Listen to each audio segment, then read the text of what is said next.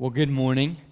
It is always a joy to be with the people of God worshiping our good God, is it not?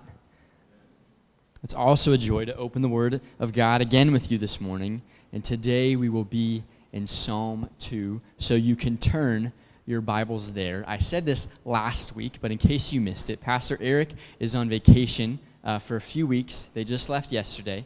And so we've decided um, starting now that as other men in the church, besides Eric, have opportunity to preach, we will go through the Psalms. So we started that last week in Psalm 1.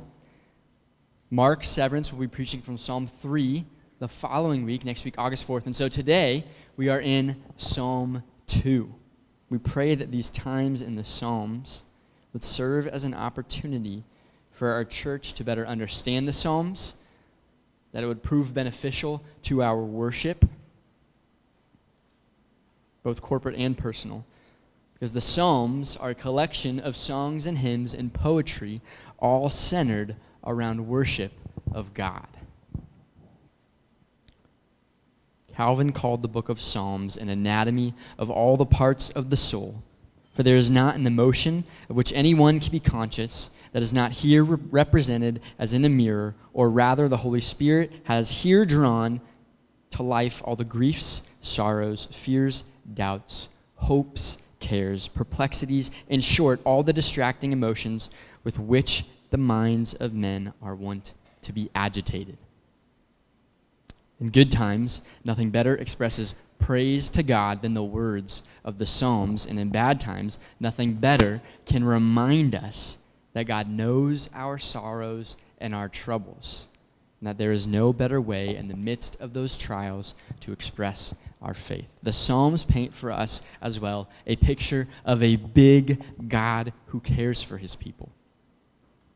So, with that in mind, would you open to Psalm 2 and we'll read it together? Psalm 2, starting in verse 1, says this. Why do the nations rage and the peoples plot in vain? The kings of the earth set themselves, and the rulers take counsel together against the Lord and against his anointed, saying, Let us burst their bonds apart and cast away their cords from us. He who sits in the heavens laughs, the Lord holds them in derision. Then he will speak to them in his wrath and terrify them in his fury, saying, As for me, I have set my king on Zion, my holy hill.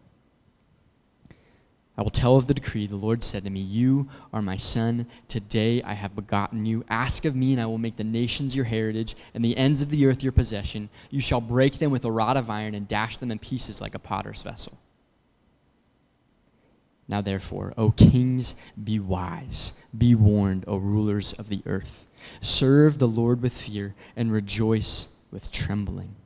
Kiss the Son, lest he be angry and you perish in the way, for his wrath is quickly kindled. Blessed are all who take refuge in him.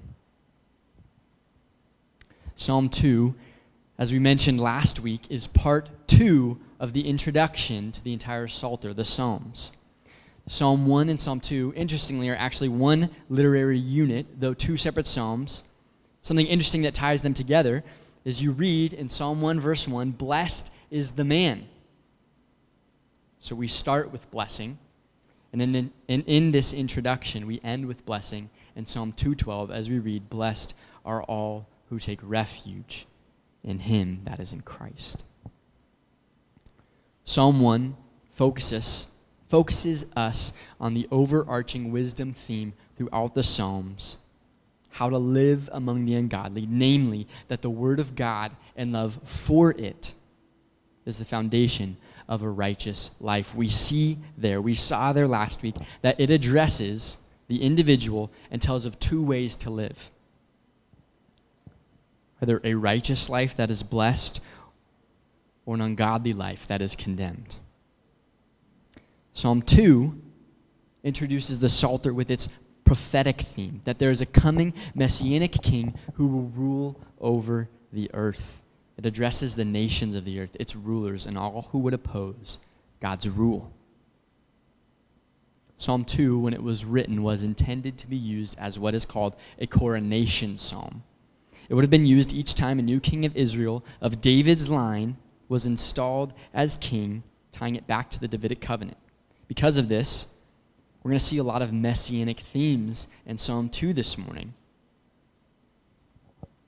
It's even used in the New Testament numerous times, from the Gospels all the way to Revelation, making it clear that this psalm ultimately will point us to Christ. So, as we look at Psalm 2 today, we want to understand the first context where it was written. How did it apply to the people of Israel? But we also want to grasp the great things it tells us of the Messiah, who is Christ, that is the true King of kings, and is the sovereign over all things the overarching theme of Psalm 2 is this it is sovereignty. God is shown as sovereign over the futile attempts of nations to overthrow his rule, and his Messiah, his anointed one, is shown as ruling the whole world. Out of this sovereignty and the great king we see established in Psalm 2 comes wisdom, the message of this psalm, and it is this that it is wise to submit to the Messiah because God has decreed that he will put down all rebellion and rule the world. So, as we look at Psalm 2 this morning, we're going to see four parts of Psalm 2. You will notice that they follow the stanzas in your Bible.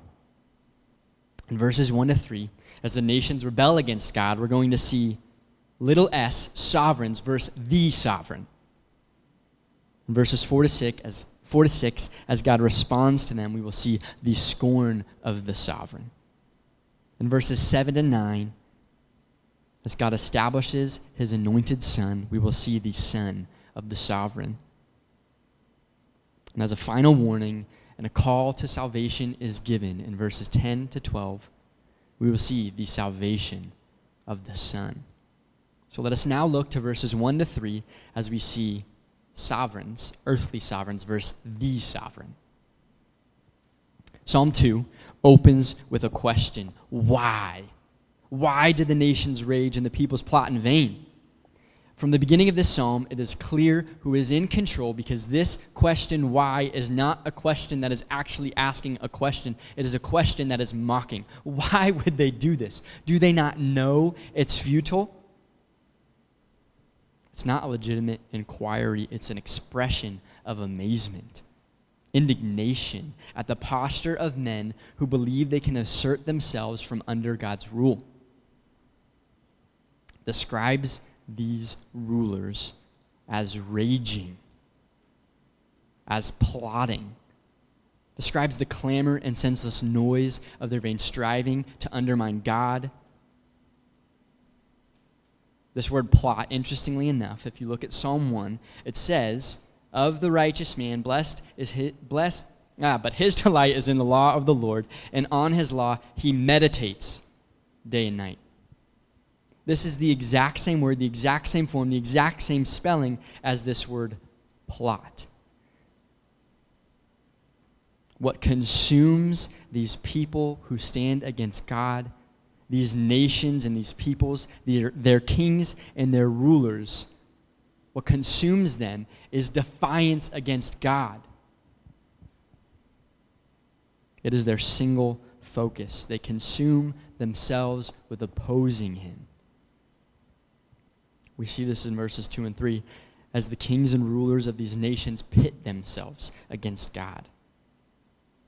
It's a purposeful act. They're pushing against and placing themselves over God. They don't see his rule as good, but as binding, restraining, and imprisoning. They rebel against God and his anointed king. They want nothing to do with what God might have to say for their lives because they want freedom. They want to be the sovereign. They are trying to elevate themselves over God. Their disposition towards him is that he is a tyrant, a prison warden, one who restrains them from all that they think is good for their lives.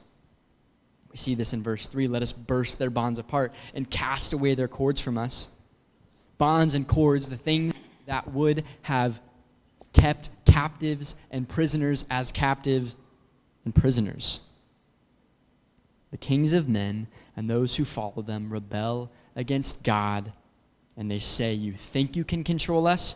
We control ourselves. This would have been the position of the nations towards Israel at time of a coronation because it was a vulnerable time as there was technically no king on the throne and everyone was gathered together in celebration to coronate a new Davidic king. Israel would have been vulnerable. The nations around them would have seen this as ample time to come against them, to thwart the rule of this new king, and in doing so, they rise against Yahweh, against God, and rebel against his rule because Israel is his theocracy and kingdom. Earthly kings, even of the Davidic line, are simply his divine representatives chosen to rule by him. Verses 1 to 3 wouldn't have just described this, though. Don't they feel like they describe our world today? We see nations and rulers and people positioning themselves, whether by military force or political maneuvering to accumulate power and to claim that they are the ultimate authority. They don't acknowledge God as supreme, as the ruler. They don't humbly submit to his rule. They have plans of their own, and they want to be the one. Yet this seems not just true of the rulers of our day, of the nations of our day, but of us as individuals. Our, height, our hearts are idol factories bent on releasing ourselves from the subjugation of a good God so that we might become God of our own lives. No one in our culture today wants to be told what to do and restrained by the rules of who they think is a tyrant, let alone out of the words of an ancient book. No one wants to admit their true standing before God, so they throw off the notion that he could have some sort of rule over them. Whether the nations and rulers surrounding ancient Israel, or those in our world today, or us even, people see fit to go their own way and willingly push and buck and rebel against the sovereign, the true sovereign's rule. It's unfortunate, though. It's unfortunate that they would do that. It's unfortunate that even in our hearts and our lives we would do this. Because if we could see, if they could see the true reality, then they might consider acting differently. If only they saw the Lord's reaction in verse 4. In verse 4 through 6, we see the scorn of the sovereign against these earthly sovereigns. These rulers and most of mankind assume that their rebellion against the living God is justified. They explain away his existence, deny his abilities, and as we see and as we saw in Psalm 1, they mock the Lord and anyone who would follow after him. They view God as a powerless fiction, not as a real authority. So we see in verse 4 He who sits in the heavens laughs. The Lord holds them in derision, He mocks them we see that what these people and these nations believe couldn't be farther from the truth. It leads the Lord's to laugh. It's almost humorous. He who sits in the heavens laugh. He mocks them because those who mock the Lord and his king will be mocked. It tells us that he rules and sits in the heavens. He rules over earth and all creation. He is sovereign over the finite territories that these sovereigns, these earthly kings, play king over. Any right to rule is given to them by him. Any success they have is governed by the Lord. All kingdoms lay at the feet of the true ruler, and his throne is beyond them. He sits in the heavens. This reminds the words of Psalm 24, verse 1 The earth is the Lord's and the fullness thereof, the world and those who dwell therein. Add to this the words of Psalm 47, starting in verse 6. You don't need to turn there, I'll read it for us. It says, Sing praises to God, sing praises to our King, for God is the King of all the earth. Sing praises with a psalm. God reigns over the nation. Nations. God sits on his holy throne. The princes of the people gather as the people of the God of Abraham, for the shields of the earth belong to God. He is highly exalted. God owns the shields and the nations and the peoples of the earth. They are His. He rules over all creation. He is the ultimate king, the sovereign who reigns over all little s earthly sovereigns.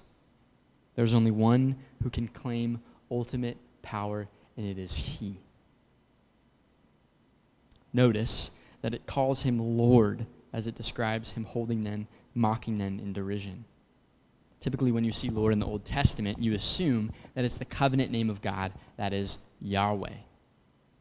This here, though, is not God's holy covenant name, but is another word which means master, indicating that he is the sovereign master and everyone else, even these kings, are his servants. The futility of earthly sovereigns is clear to the Lord. He derides them. Scoffers of the Lord are in turn scoffed at.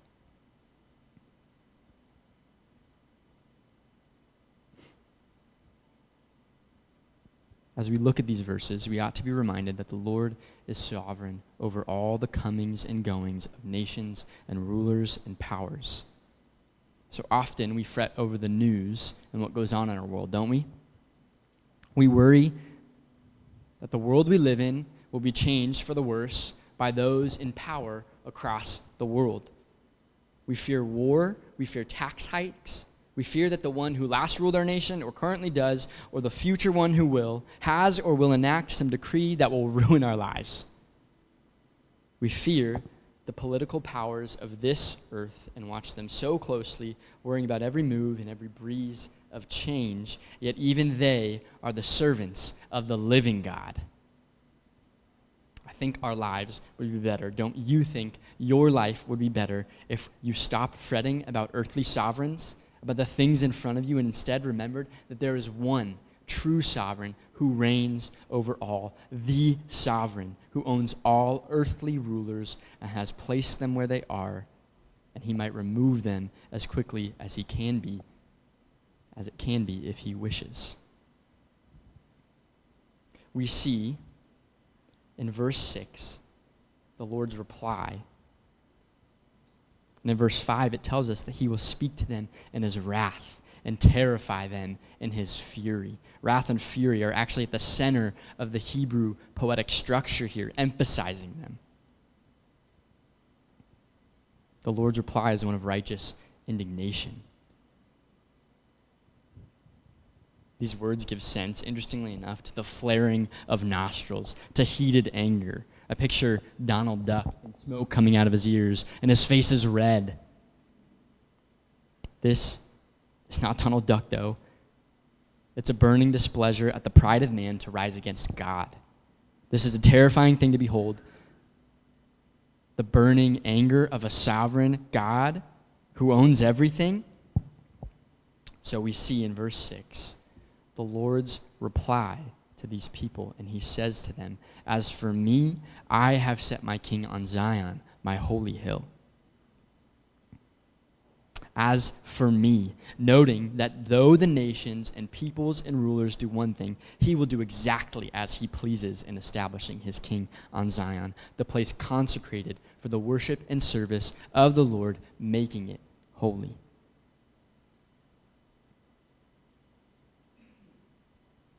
God has declared that though the nations and the rulers oppose him, he is backing his anointed.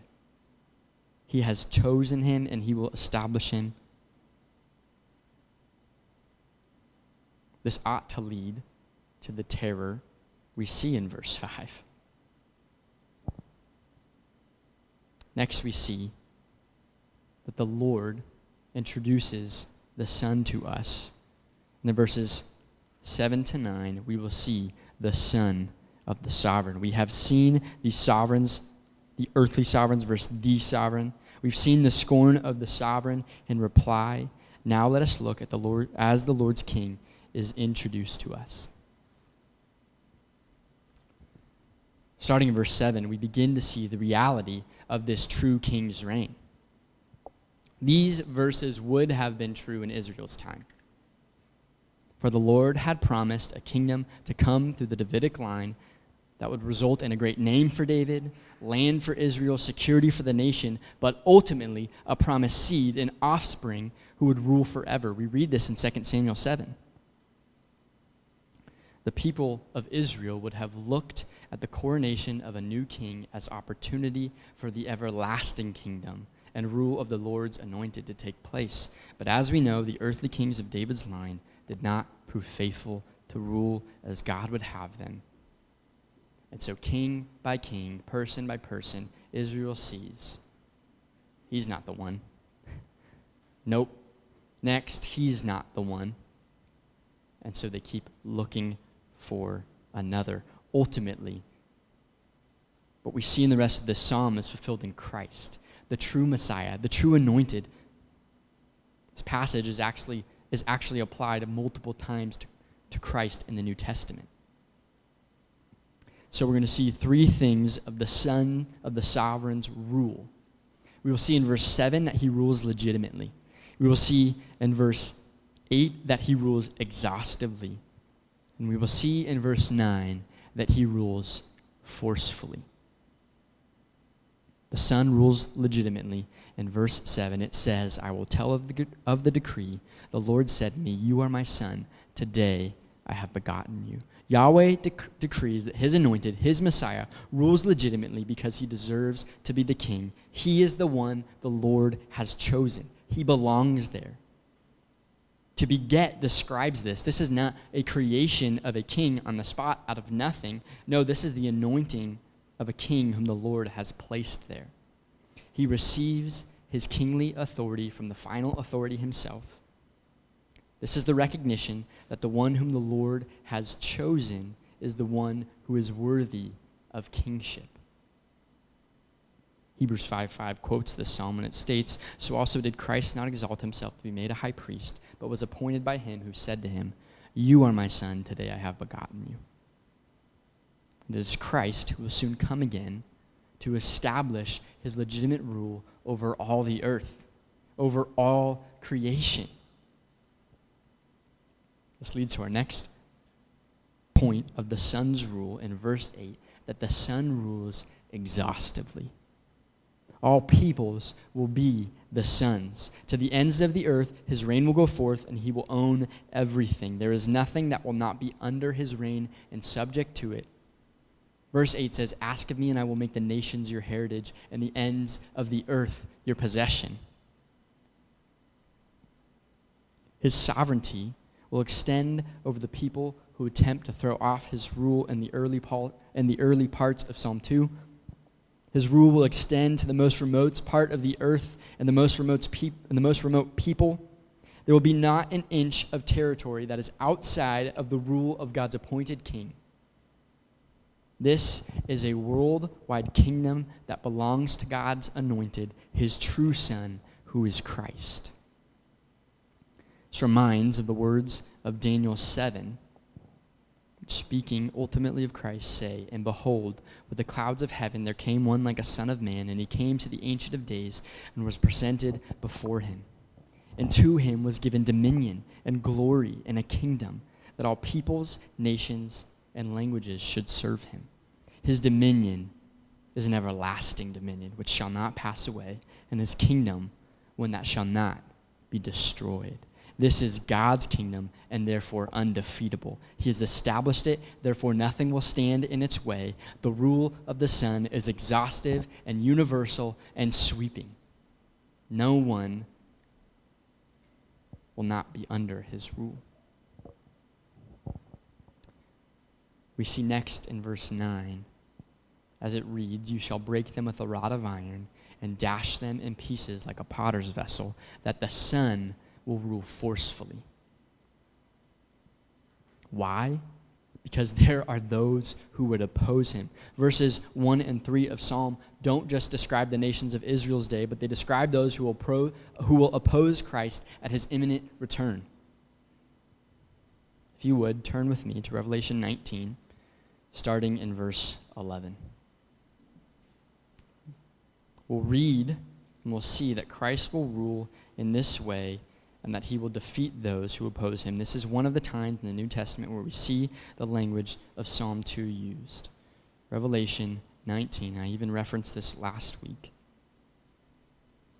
We'll read verses 11 to verse, to verse 16 first. This is what it says. Then I saw heaven open and behold, the white horse. The one sitting, it, sitting on it is called Faithful and True, and in righteousness he judges and makes war. His eyes are like a flame of fire, and on his head are many diadems, and he has a name written that no one knows but himself. He is clothed in a robe dipped in blood, and the name by which he is called is the Word of God. Verse 14 And the armies of heaven, arrayed in fine linen, white and pure, were following him on white horses. From his mouth comes a sharp sword with which to strike down the nations, and he will rule them, get this, with a rod of iron. He will tread the winepress of the wrath of God the Almighty, of the fury of the wrath of God the Almighty. On his robe and on his thigh, he has a name written King of Kings and Lord of Lords. Go down to verse 19.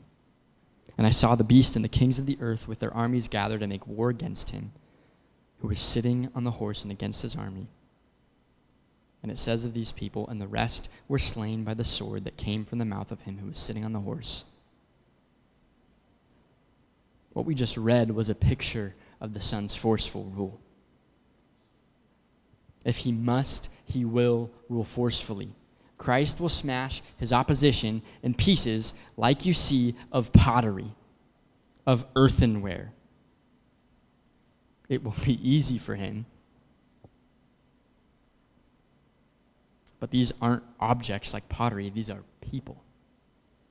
His rule described in verse 9, and like we just read in Revelation 19, as with a rod of iron really a scepter. The king's scepter here has now been turned into a mace, a club, and one of iron that is strong and will not bend.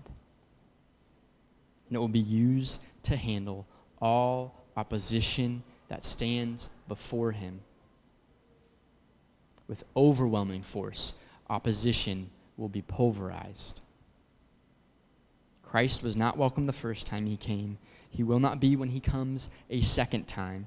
This is a warning to all who now still stand against God's rightful rule over them.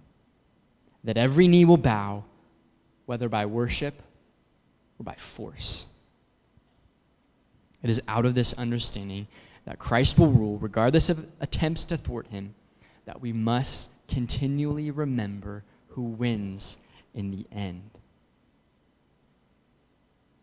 So many Christians, we ourselves, are consumed with fear over our temporal world.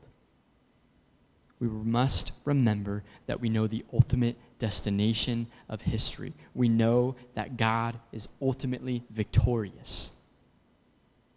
This is certain, for it is the very decree of Yahweh, God Himself, who says, You shall break them with a rod of iron and dash them in pieces like a potter's vessel. You can take that to the bank, no matter the state of the nations, and regardless of your situation and your family or your, even your personal life, through whatever life throws at you, you can be sure that God is sovereign, that He rules over every moment of your life, and that He is the ultimate victor that you can trust in. Yet there are those who will not and cannot have such assurance they still stand against God and his king and his rightful rule over their lives. They shake their fists at him and say, You will not control me. They do not acknowledge him as God, they do not acknowledge Christ as his king. For those individuals who are like the rulers described in Psalm 2, friends, this may even be some of you here today this fourth part of the Psalm 2 that we will look at calls to you. We've seen in the first three segments that of the we have seen temporal sovereigns of the world pitting themselves against God. We have seen the true sovereign, who is God, responding in ridicule. And we've seen the righteous rule of God's Son. So now, turn to verse 10, and we will see the salvation of the Son. This is a final warning that we read in verse 10. Now, therefore, O kings, be wise. Be warned, O rulers of the earth. The psalmist tells them that in light of the rule of God's anointed king, that they ought to act in wisdom, which is ironic because they're kings and you would think they had wisdom. He gives them a final warning. This is a summons to now take heed to the King the Lord has anointed and established, the one who is ultimately the King of Kings.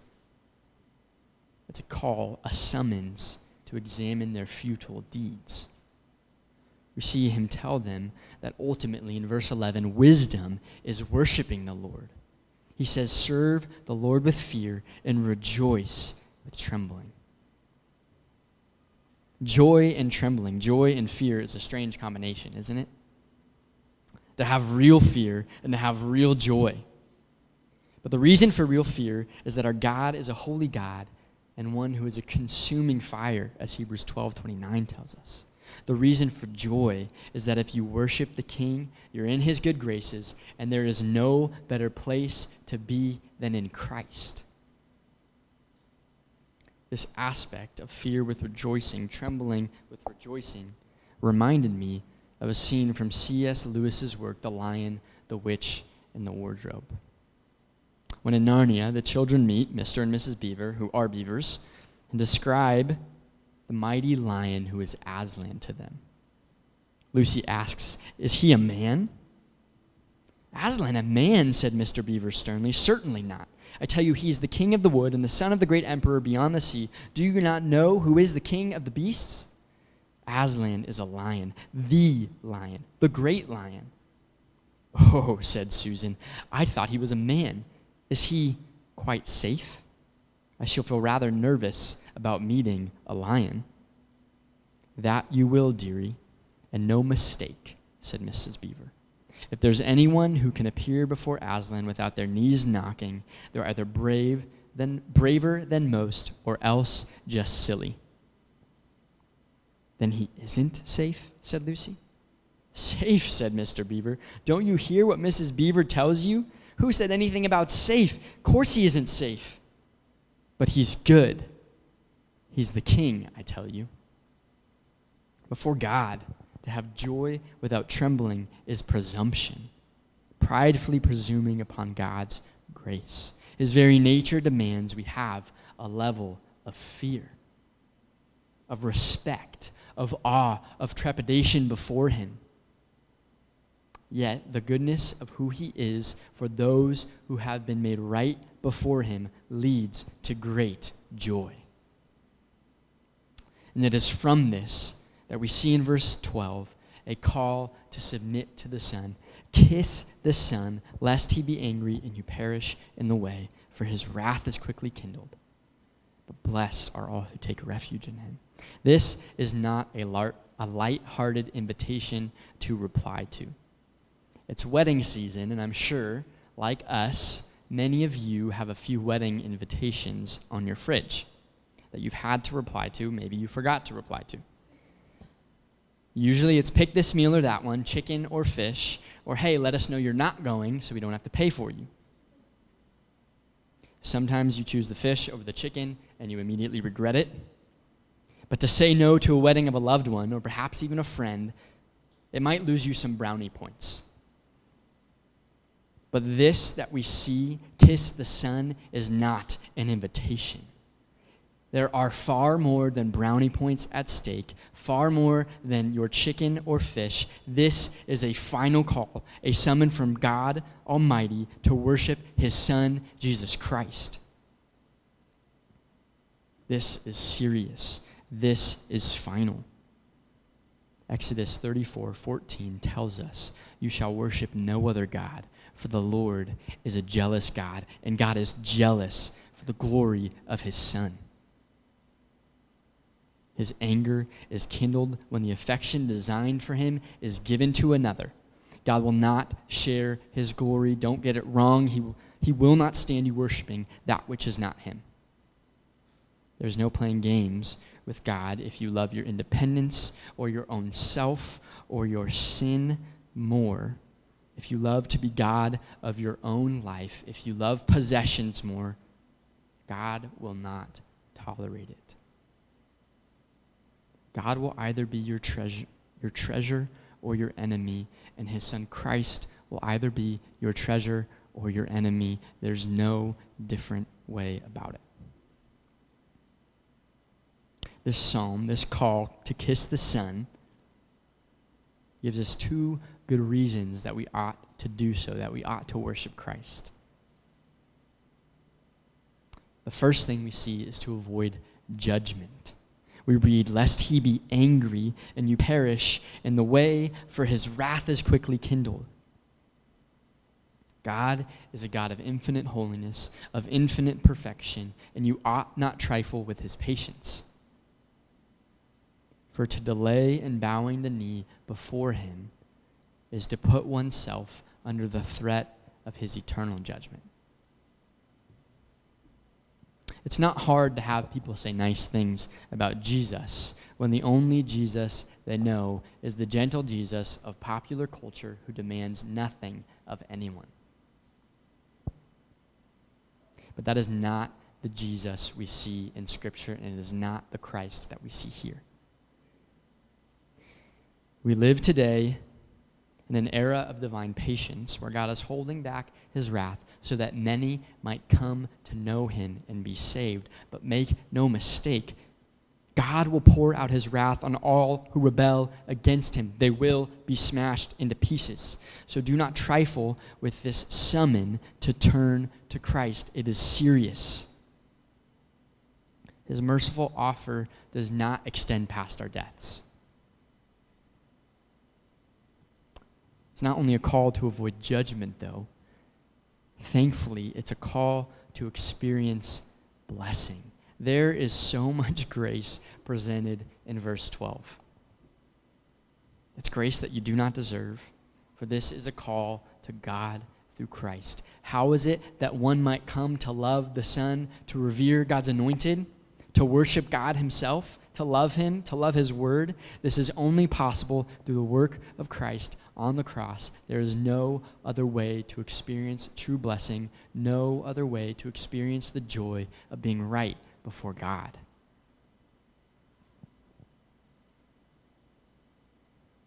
There are maybe some of you here today that may find yourselves still rebelling against God. Do not miss the gracious opportunity presented to you in verse 12. The only safe place from the wrath of God is in God Himself. Everywhere outside His care is dangerous. If you see the God pictured in Psalm 2 as frightening, you might, on your own, try to run away and hide. But there will be nowhere that is adequate to cover you. Don't be mistaken, there is a safe place from the wrath of God, though, against sin and it is in Christ, the very Son of God we see here, because it says, Blessed are all who take refuge in him. You've heard John 3:16 many times, I'm sure. For God so loved the world that he gave his only begotten son that whosoever believes in him might not perish but have everlasting life.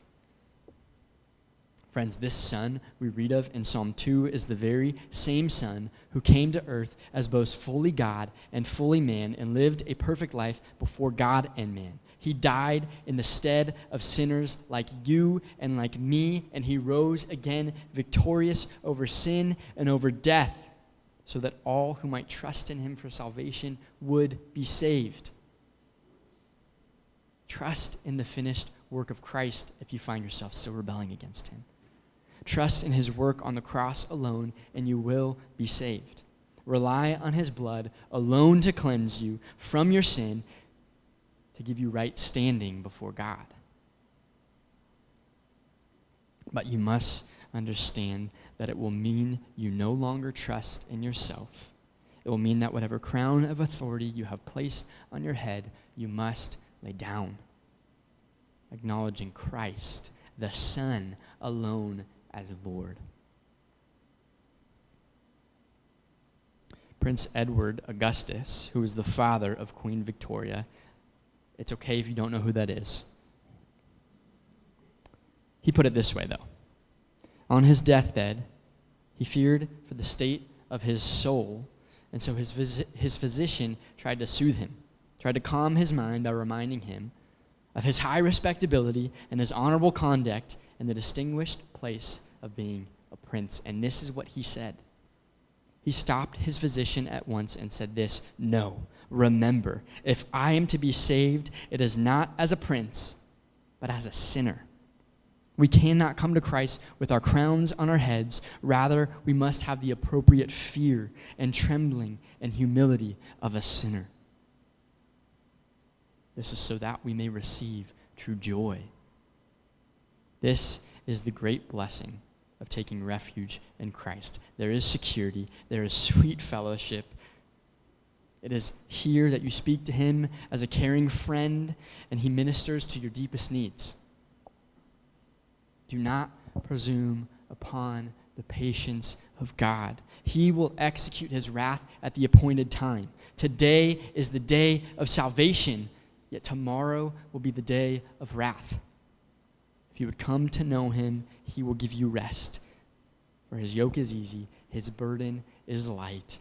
In the safety of the salvation of Christ, there is endless joy, there is blessing. Nothing compares to it.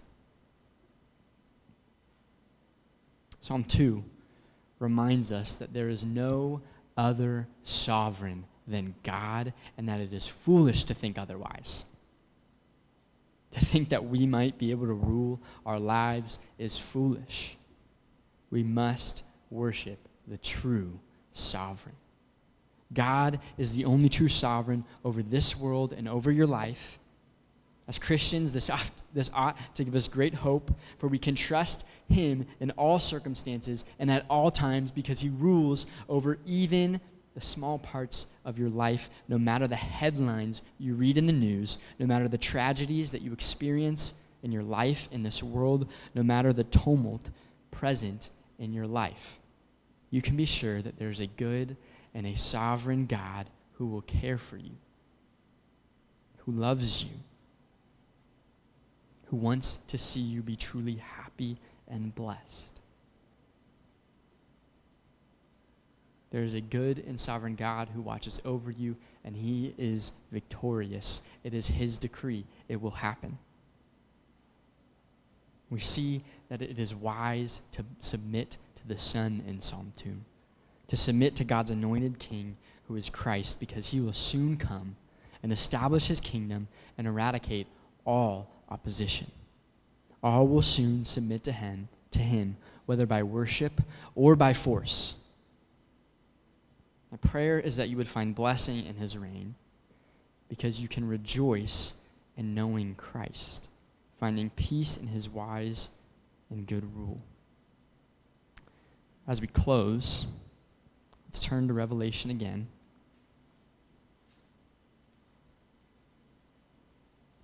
This time we will turn to Revelation 5 and see a picture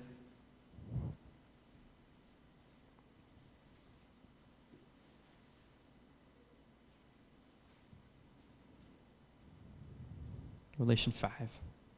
Starting in verse 6 is where we'll start. Between the throne and the four living creatures, and among the elders, I saw a lamb standing as though it had been slain, with seven horns and with seven eyes, which are the seven spirits of God sent out into all the earth. And he went and took the scroll from the right hand of him who was seated on the throne. And when he had taken the scroll, the four living creatures and the twenty four elders fell down before the Lamb, each holding a harp and golden bowls full of incense, which are the prayer prayers of the saints. And they sang a new song, saying, Worthy are you to take the scroll and to open its seals, for you were slain, and by your blood you ransomed people for God from every tribe and language and people and nation. And you have made them a kingdom and priests to our God, and they shall reign on the earth. I am so happy and so glad that the king we see in Psalm 2 is this king who saves a people for himself that they might reign with him and have true joy in worshiping the true sovereign who reigns. Would you please pray with me?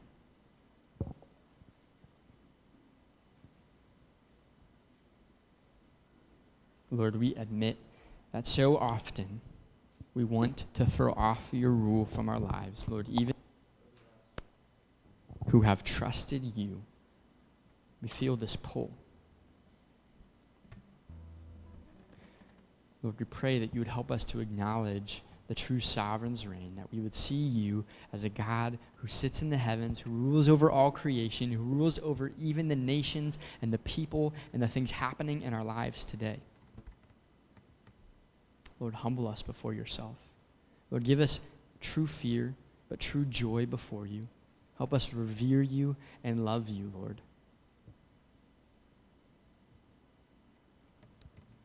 Lord, if there is anyone who has not trusted you, Lord, who does not revere you as God, who has not turned to Christ, Lord, please humble them now. Lord, do a work in their hearts to change them and bring them to life that they may see the glories of the gospel of Christ. Lord, may He be Lord of their life. May they see Him as the true sovereign. Lord, give us anticipation and hope as we look to the return of Christ. Lord, and in light of it, may we live lives that honor you, that worship you in sacrifice, and that love you. In Jesus' name, amen.